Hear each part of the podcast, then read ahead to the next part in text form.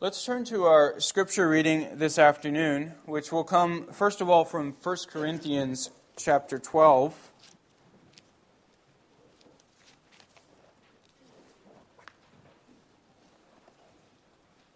First Corinthians 12,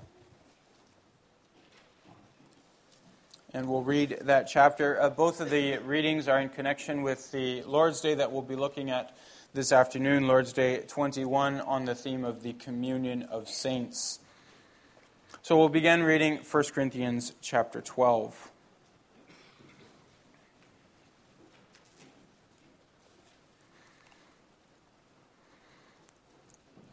Now, concerning spiritual gifts, brothers, I do not want you to be uninformed. You know that when you were pagans, you were led astray to mute idols, however, you were led. Therefore, I want you to understand that no one speaking in the Spirit of God ever says, Jesus is accursed. And no one can ever say, Jesus is Lord, except by the Holy Spirit.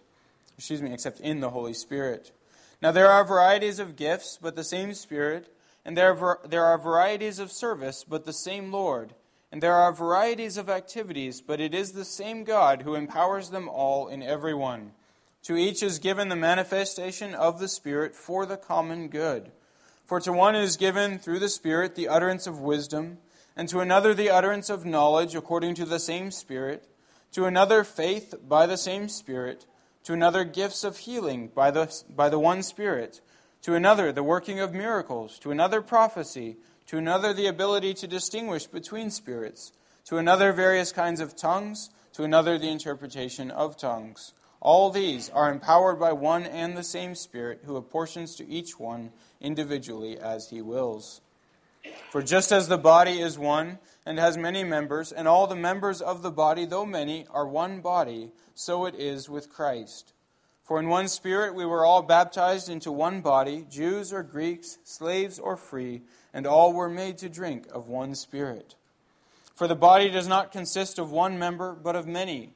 If the foot should say, Because I am a hand, or excuse, because I am not a hand, I do not belong to the body, that would not make it any less a part of the body.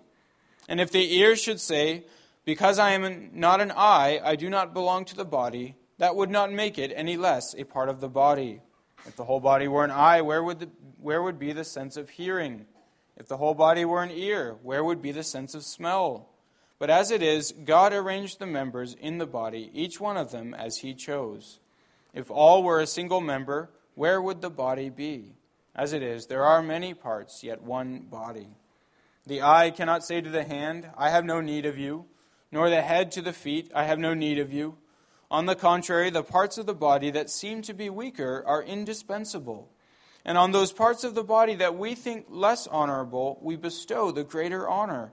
And our unpresentable parts are treated with greater modesty, which our more presentable parts do not require. But God has so composed the body, giving greater honor to the part that lacked it, that there may be no division in the body, but that the members may have the same care for one another. If one member suffers, all suffer together. If one member is honored, all rejoice together. Now you are the body of Christ and individually members of it. And God has appointed in the church first apostles, second prophets, third teachers, then miracles, then gifts of healing, helping, administrating, and various kinds of tongues. Are all apostles? Are all prophets? Are all teachers? Do all work miracles? Do all possess gifts of healing? Do all speak with tongues? Do all interpret? But earnestly desire the higher gifts and I will show you a still more excellent way. So far from 1 Corinthians, let's also turn to 1 John. 1 John chapter 1.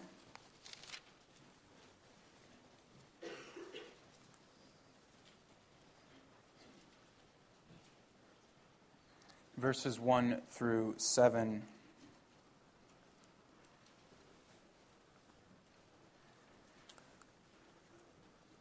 That which was from the beginning, which we have heard, which we have seen with our eyes, which we have looked upon and have touched with our hands, concerning the word of life.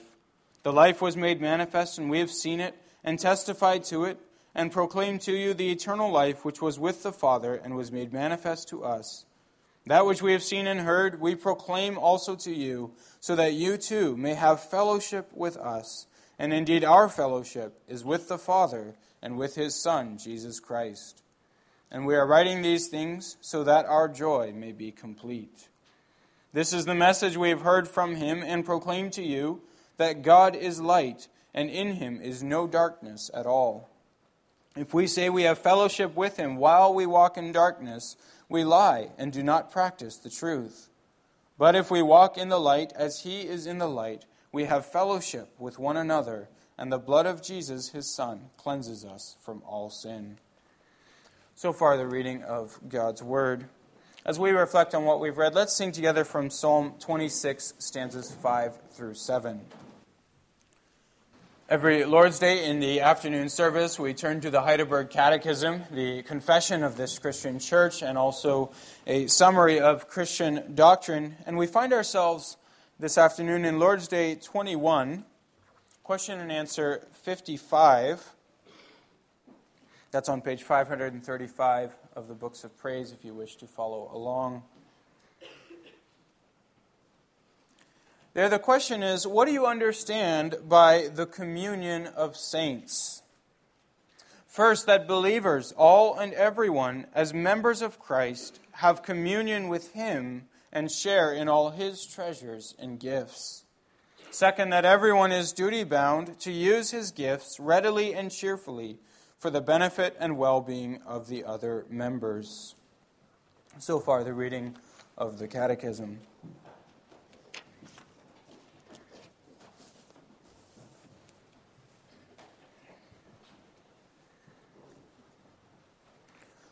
brothers and sisters in our Lord Jesus Christ, this particular article of the Apostles' Creed is one of the lesser known articles uh, in the Creed, particularly in the Protestant tradition.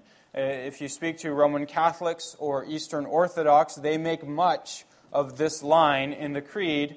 Uh, we often tend to gloss over it uh, because it doesn't really seem to us to be a profession of faith uh, in any uh, in any reality except that which we experience and, and practice. We, we experience and practice communion of saints, but it's not something we would think we need to profess our faith in, or so it would seem. Uh, but there is much attention outside of our tradition given to this creed, and it would be worth understanding, uh, taking a moment to understand why. Uh, this article is actually a late addition into the Apostles' Creed. It wasn't there in the earliest versions of the Creed. Uh, it was added sometime in the late 4th or maybe early 5th century.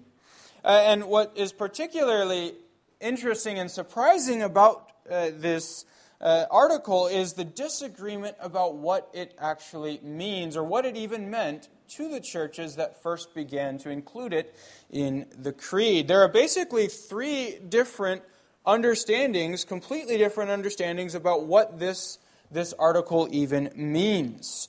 Uh, when it was first being added into the, the local creeds of the different Christian churches, uh, in the East, there was already, for a long time, a very similar article, also that, that would have translated to communion of saints. Uh, but they understood something very different by it. Uh, in the East, in their creeds, they, they confess, we believe in the communion of holy things. Communion of holy things. Uh, and it's a reference not to people, but to the sacraments uh, for the, the churches in the East. Uh, it was a reference to the Lord's Supper, uh, which at that time was already being regarded with a sort of mystical power, so that it truly becomes an article of faith. It, it has this power in itself. Uh, given that that was happening, it's not surprising they had it in, in their creeds at that time. Uh, and then it shows up in the Western Creed, in the Apostles' Creed, uh, in the century after. Uh, then in the West, there's, there's a further debate about what this, what this line meant in the West. Uh, we, we, should bear in mind in the East they spoke Greek, in the West they spoke uh, Latin. Uh, and, and in, the, in the West, it's very clear that it's not a, a profession of belief in holy things, but in holy people, a communion among holy people. Uh, and that leads to the, the Roman Catholic interpretation of the, the article.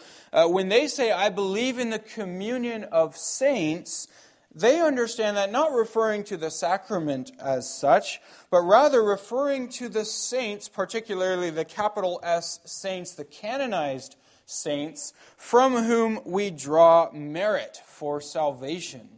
Also, very different view of, of this article. So, uh, they, the idea for them is since we are united to Christ, we are therefore united to the saints of all time, and we can draw from their merit as well as also pray to them. If you fellowship with someone, the argument goes, uh, could you not also speak to them and pray uh, to them or ask them to pray for you?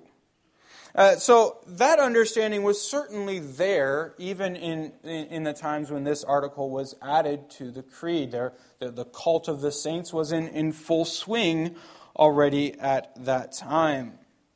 Uh, so both the Eastern Orthodox and the Roman Catholics would accuse us Protestants of missing the meaning of this article in the Creed, though for different reasons. Uh, the third view is that of the Reformed churches, and that's the view I want to defend from Scripture this afternoon. Now, it's similar to the Catholic view in that uh, we believe in the communion of holy people, saints, rather than things. We're not talking about the sacrament per se. Uh, but it's different from the Roman Catholic view.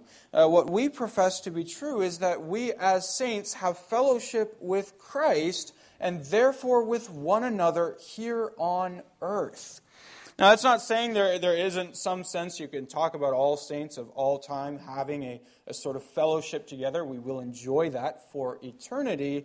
But we live that out here on earth not with the saints uh, in heaven. We don't speak to them, we don't pray to them, and we don't assume that they could even hear our prayers. Uh, this article is, is based on biblical language, biblical way of speaking. Uh, scripture also speaks of the communion or fellowship that the saints have with one another. Uh, the Greek word for communion uh, that this, this article is based upon is, is the Greek word koinonia, uh, which means fellowship. Uh, fellowship. Uh, and while that's a good translation, uh, there's maybe a point of clarification needed. When we hear the word fellowship, many, many Protestants today our minds go to something like a fellowship hall, and we think of fellowship after church, coffee and cookies, that, that kind of thing. Uh, but, but fellowship in, in, Scripture is a much bigger concept than that. Uh, the Greek word, its original meaning is something like partnership or participation together in the Christian hope, uh, a mutual belonging to one another. Uh, the text that perhaps expresses that the most succinctly is the text we read from 1 John. And there the Apostle John says, uh, That which we've seen and heard we proclaim to you, so that you may have fellowship, koinonia, you may have fellowship with us, and indeed our fellowship is with the Father and with his Son, Jesus Christ. Uh, so the idea here is if you belong to Christ, you not only have partnership or fellowship with Him, but because of that, you also enjoy that with all of the other saints. Uh, if we belong to Christ, we belong to one another, to put it uh, very, very succinctly. John says it again in, in verse 6. If we say we have fellowship with Him while we walk in darkness, we lie and we do not practice the truth. But if we walk in the light as he is in the light, we have fellowship with one another. You might almost expect him to say, if we walk in the light uh, as he is in the light, we have fellowship with him. But John says, no, no, we have fellowship also then with one another. If you belong to him, you belong to one another. Uh, so there's the basic concept. If you walk in the light, you enjoy fellowship with Christ and with other believers. Uh, that's the basic idea expressed in this article in the Creed. uh, we belong to one another and enjoy communion or partnership or belonging to one another. Now, that's a fellowship then that is made possible by the Holy Spirit.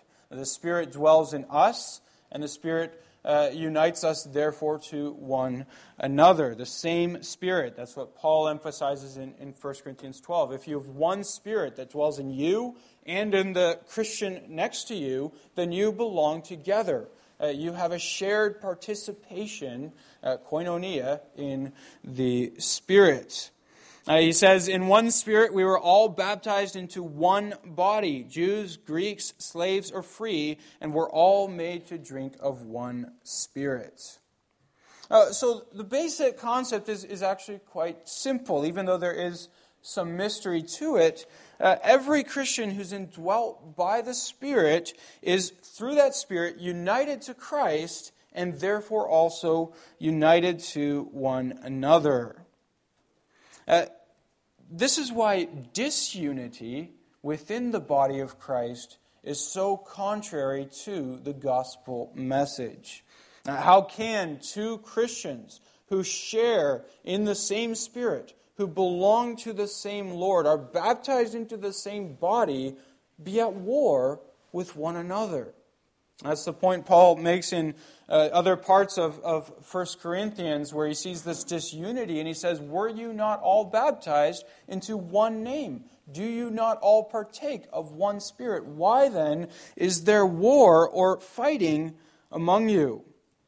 Uh, as Christians, uh, we, are, we are taught from Christ Himself uh, wherever disunity exists, we are to hunt it down and deal with it.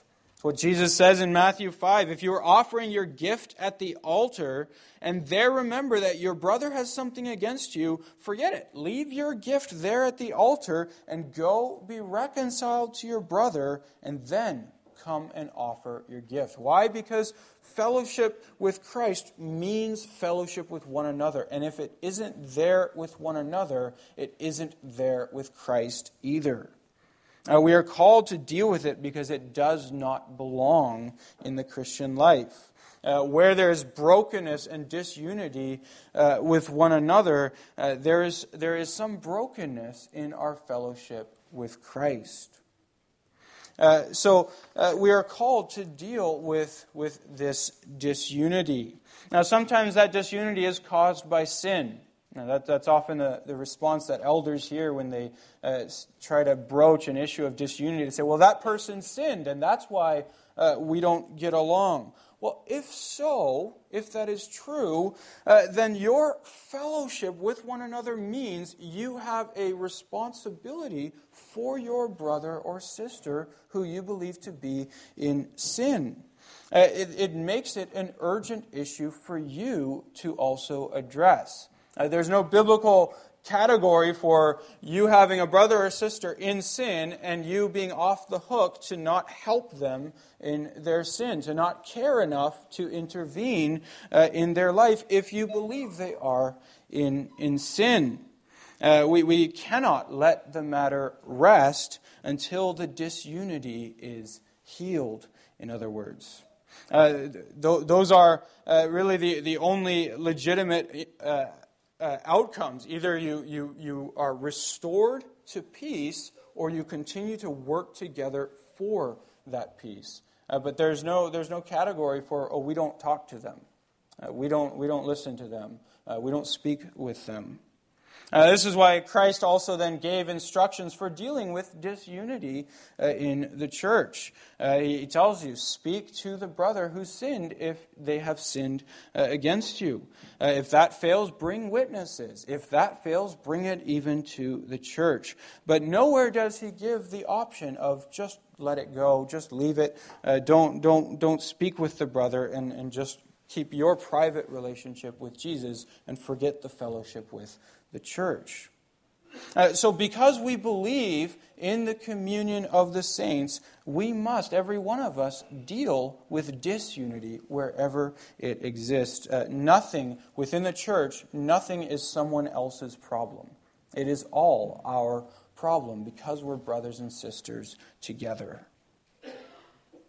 Now, I want to go back and address the, the Roman Catholic interpretation of this article, where they extend it beyond just what happens here on earth to what happens uh, between us and the saints in, in heaven.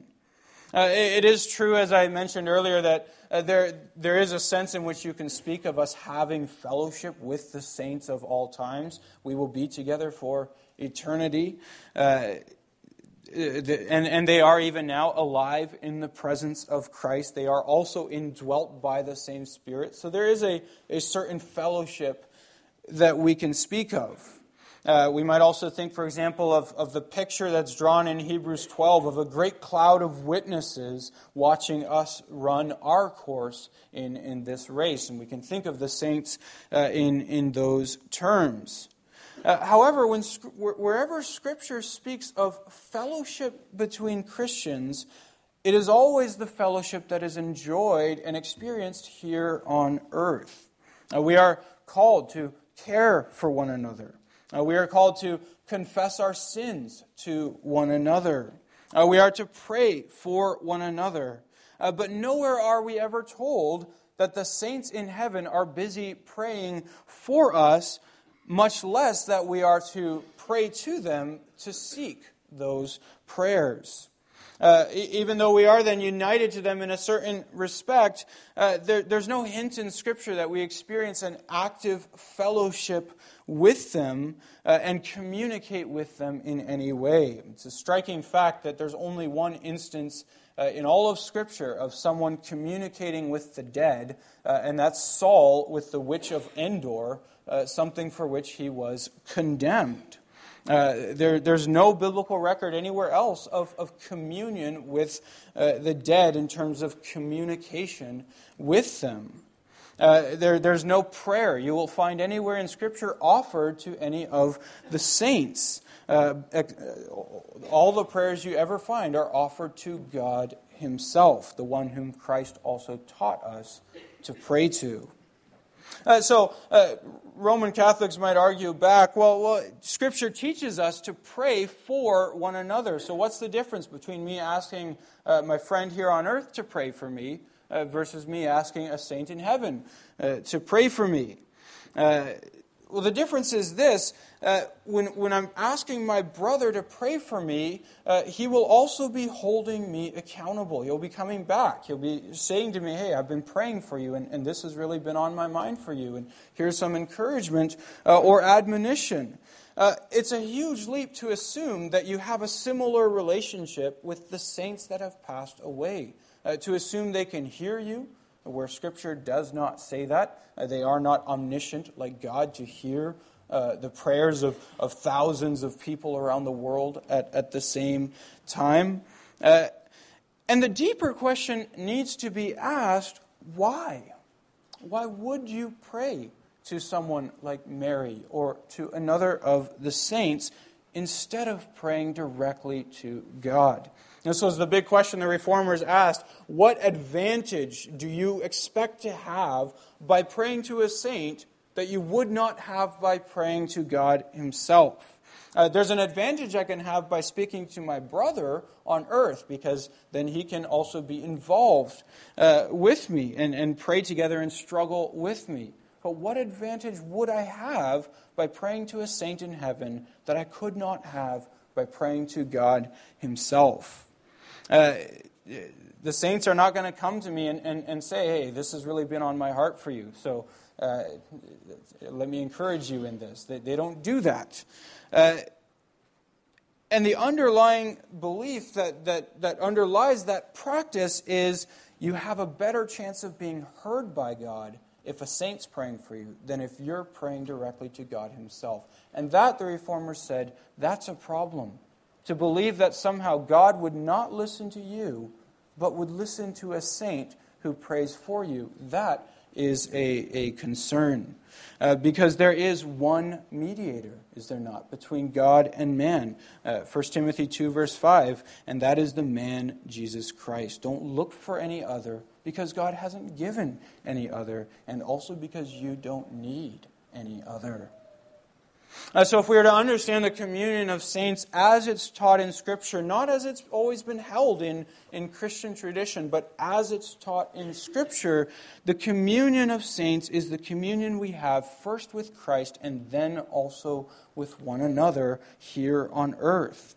Uh, the communion of saints is then the reason why we, we pray for each other here on earth, why we struggle together here on earth. Uh, and, and why we anticipate here on earth, we experience here on earth what we will ultimately enjoy forever in heaven together with the saints of all times. Uh, that's also why uh, the, this article is, is held under the doctrine of the church. That's why it belongs in the same Lord's Day, because the communion of saints is essentially the church. It's the experience we have of living in the church. Uh, so, so, so we may, we, if we understand that, that also then sheds light on uh, where, where the other traditions have got it wrong. Now, there is some merit to what the Eastern Church believes that the communion of saints is, is a communion we enjoy around the table. Uh, that's what the table is there. The Lord's Supper is there to express that fellowship uh, we have together. Uh, it's why it's a beautiful thing that in this church we still celebrate this around the table. It gives visible expression to that fellowship. But the fellowship is much bigger than just what we experience around the table. It's day to day, it's through the week, uh, it's, it's, it's morning and evening as we encourage one another in the Christian faith. Well, let's now work this out then for some implications for our church. Uh, if it's true that the focus of the koinonia, the focus of the fellowship, uh, is, is our fellowship with Christ and therefore with one another on earth. What does that look like in practice uh, in our church? Uh, first of all, uh, I want to highlight an interesting use of the word, the same word, fellowship, koinonia, in Scripture, uh, where it, it's used to, to refer specifically to the fellowship we have in offerings, in giving offerings. Uh, there, there are several examples. Romans 15, verse 26, Paul says, For Macedonia and Achaia have been pleased to make some contribution, and the word underneath that is koinonia. They've been pleased to make a koinonia for the poor among the saints at Jerusalem. So the whole word, fellowship, communion, is used to refer to uh, giving of gifts. Uh, 2 Corinthians 8, verse 4. Uh, the church has begged us earnestly for the favor of taking part in the relief of the saints. There again, the, underlying word is koinonia. Uh, 2 Corinthians 9, verse 13. Uh, by this approval of by their approval of this service, they glorify God because of your submission that comes from your confession of the gospel of Christ and the generosity of your contribution for them and all others. And again, the underlying word is this koinonia, this fellowship. Uh, one more, Hebrews 13, verse 6. Do not neglect to do good and to share what you have, for such sacrifices are pleasing to God. And under, underneath that word share is again this word koinonia. Uh, what can we pull from that? Uh, we can recognize that, that koinonia, fellowship, the communion of saints that we profess to believe is expressed, one of its primary expressions is in the giving of gifts. The financial gifts that we give to the, to the deacons for the care of the church is the visible expression of the fellowship we enjoy, not just with Christ, but also with one another. In fact, it's possible that this is the, the intended meaning in, in a very famous verse. We've, we've quoted it a bunch of times uh, as we've spent time in Lord's Day 21. In Acts 2, verse 42, uh, on the day of Pentecost, after 3,000 were baptized, it says they devoted themselves to the apostles' teaching, to the fellowship, that's koinonia, uh, to the breaking of bread and the prayers. Uh, one of the great reformers, a man, John Oecolampadius, uh, he had a great influence on, on John Calvin, uh, understood that, that koinonia not to refer just to the, the coffee and cookies fellowship, but rather specifically to the giving of gifts. Uh, and, and he took that verse and, and broke it down to identify the four main uh, parts of Christian worship every Sunday uh, the preaching of the word, the giving of offerings, the celebration of the Lord's Supper, and the public prayers. Uh, and you see that, in fact, uh, reflected in, in Lord's Day 38, which talks about what, what uh, we do on Sunday. Uh, we, we worship God, uh, and it says uh, that I diligently attend the church of God to hear God's word, to use the sacraments, to call publicly upon the Lord, and to give Christian offerings to the poor uh, recognizing those four main aspects. Uh, the giving of offerings is the most basic expression of that communion of saints. Uh, it's not just something we believe in abstractly. It's not just a doctrine we, we hold to be theoretically true. It's a doctrine we live out. Uh, it's something we, we do uh, in the giving of gifts. Uh, the ministry of mercy that's, that's led by the deacons uh, is something that's, that's practiced by the whole congregation as a way of expressing we belong to one another. Uh, if we belong to Christ, we are brothers and sisters to one another. This is why the uh, ancient church, uh, as it's recorded in Acts, even held all things in common. Not that they were communists, but they saw themselves as one family uh, and, and therefore all property belonged to uh, one another uh, in, that, uh, in that context. That's how they expressed that communion of saints.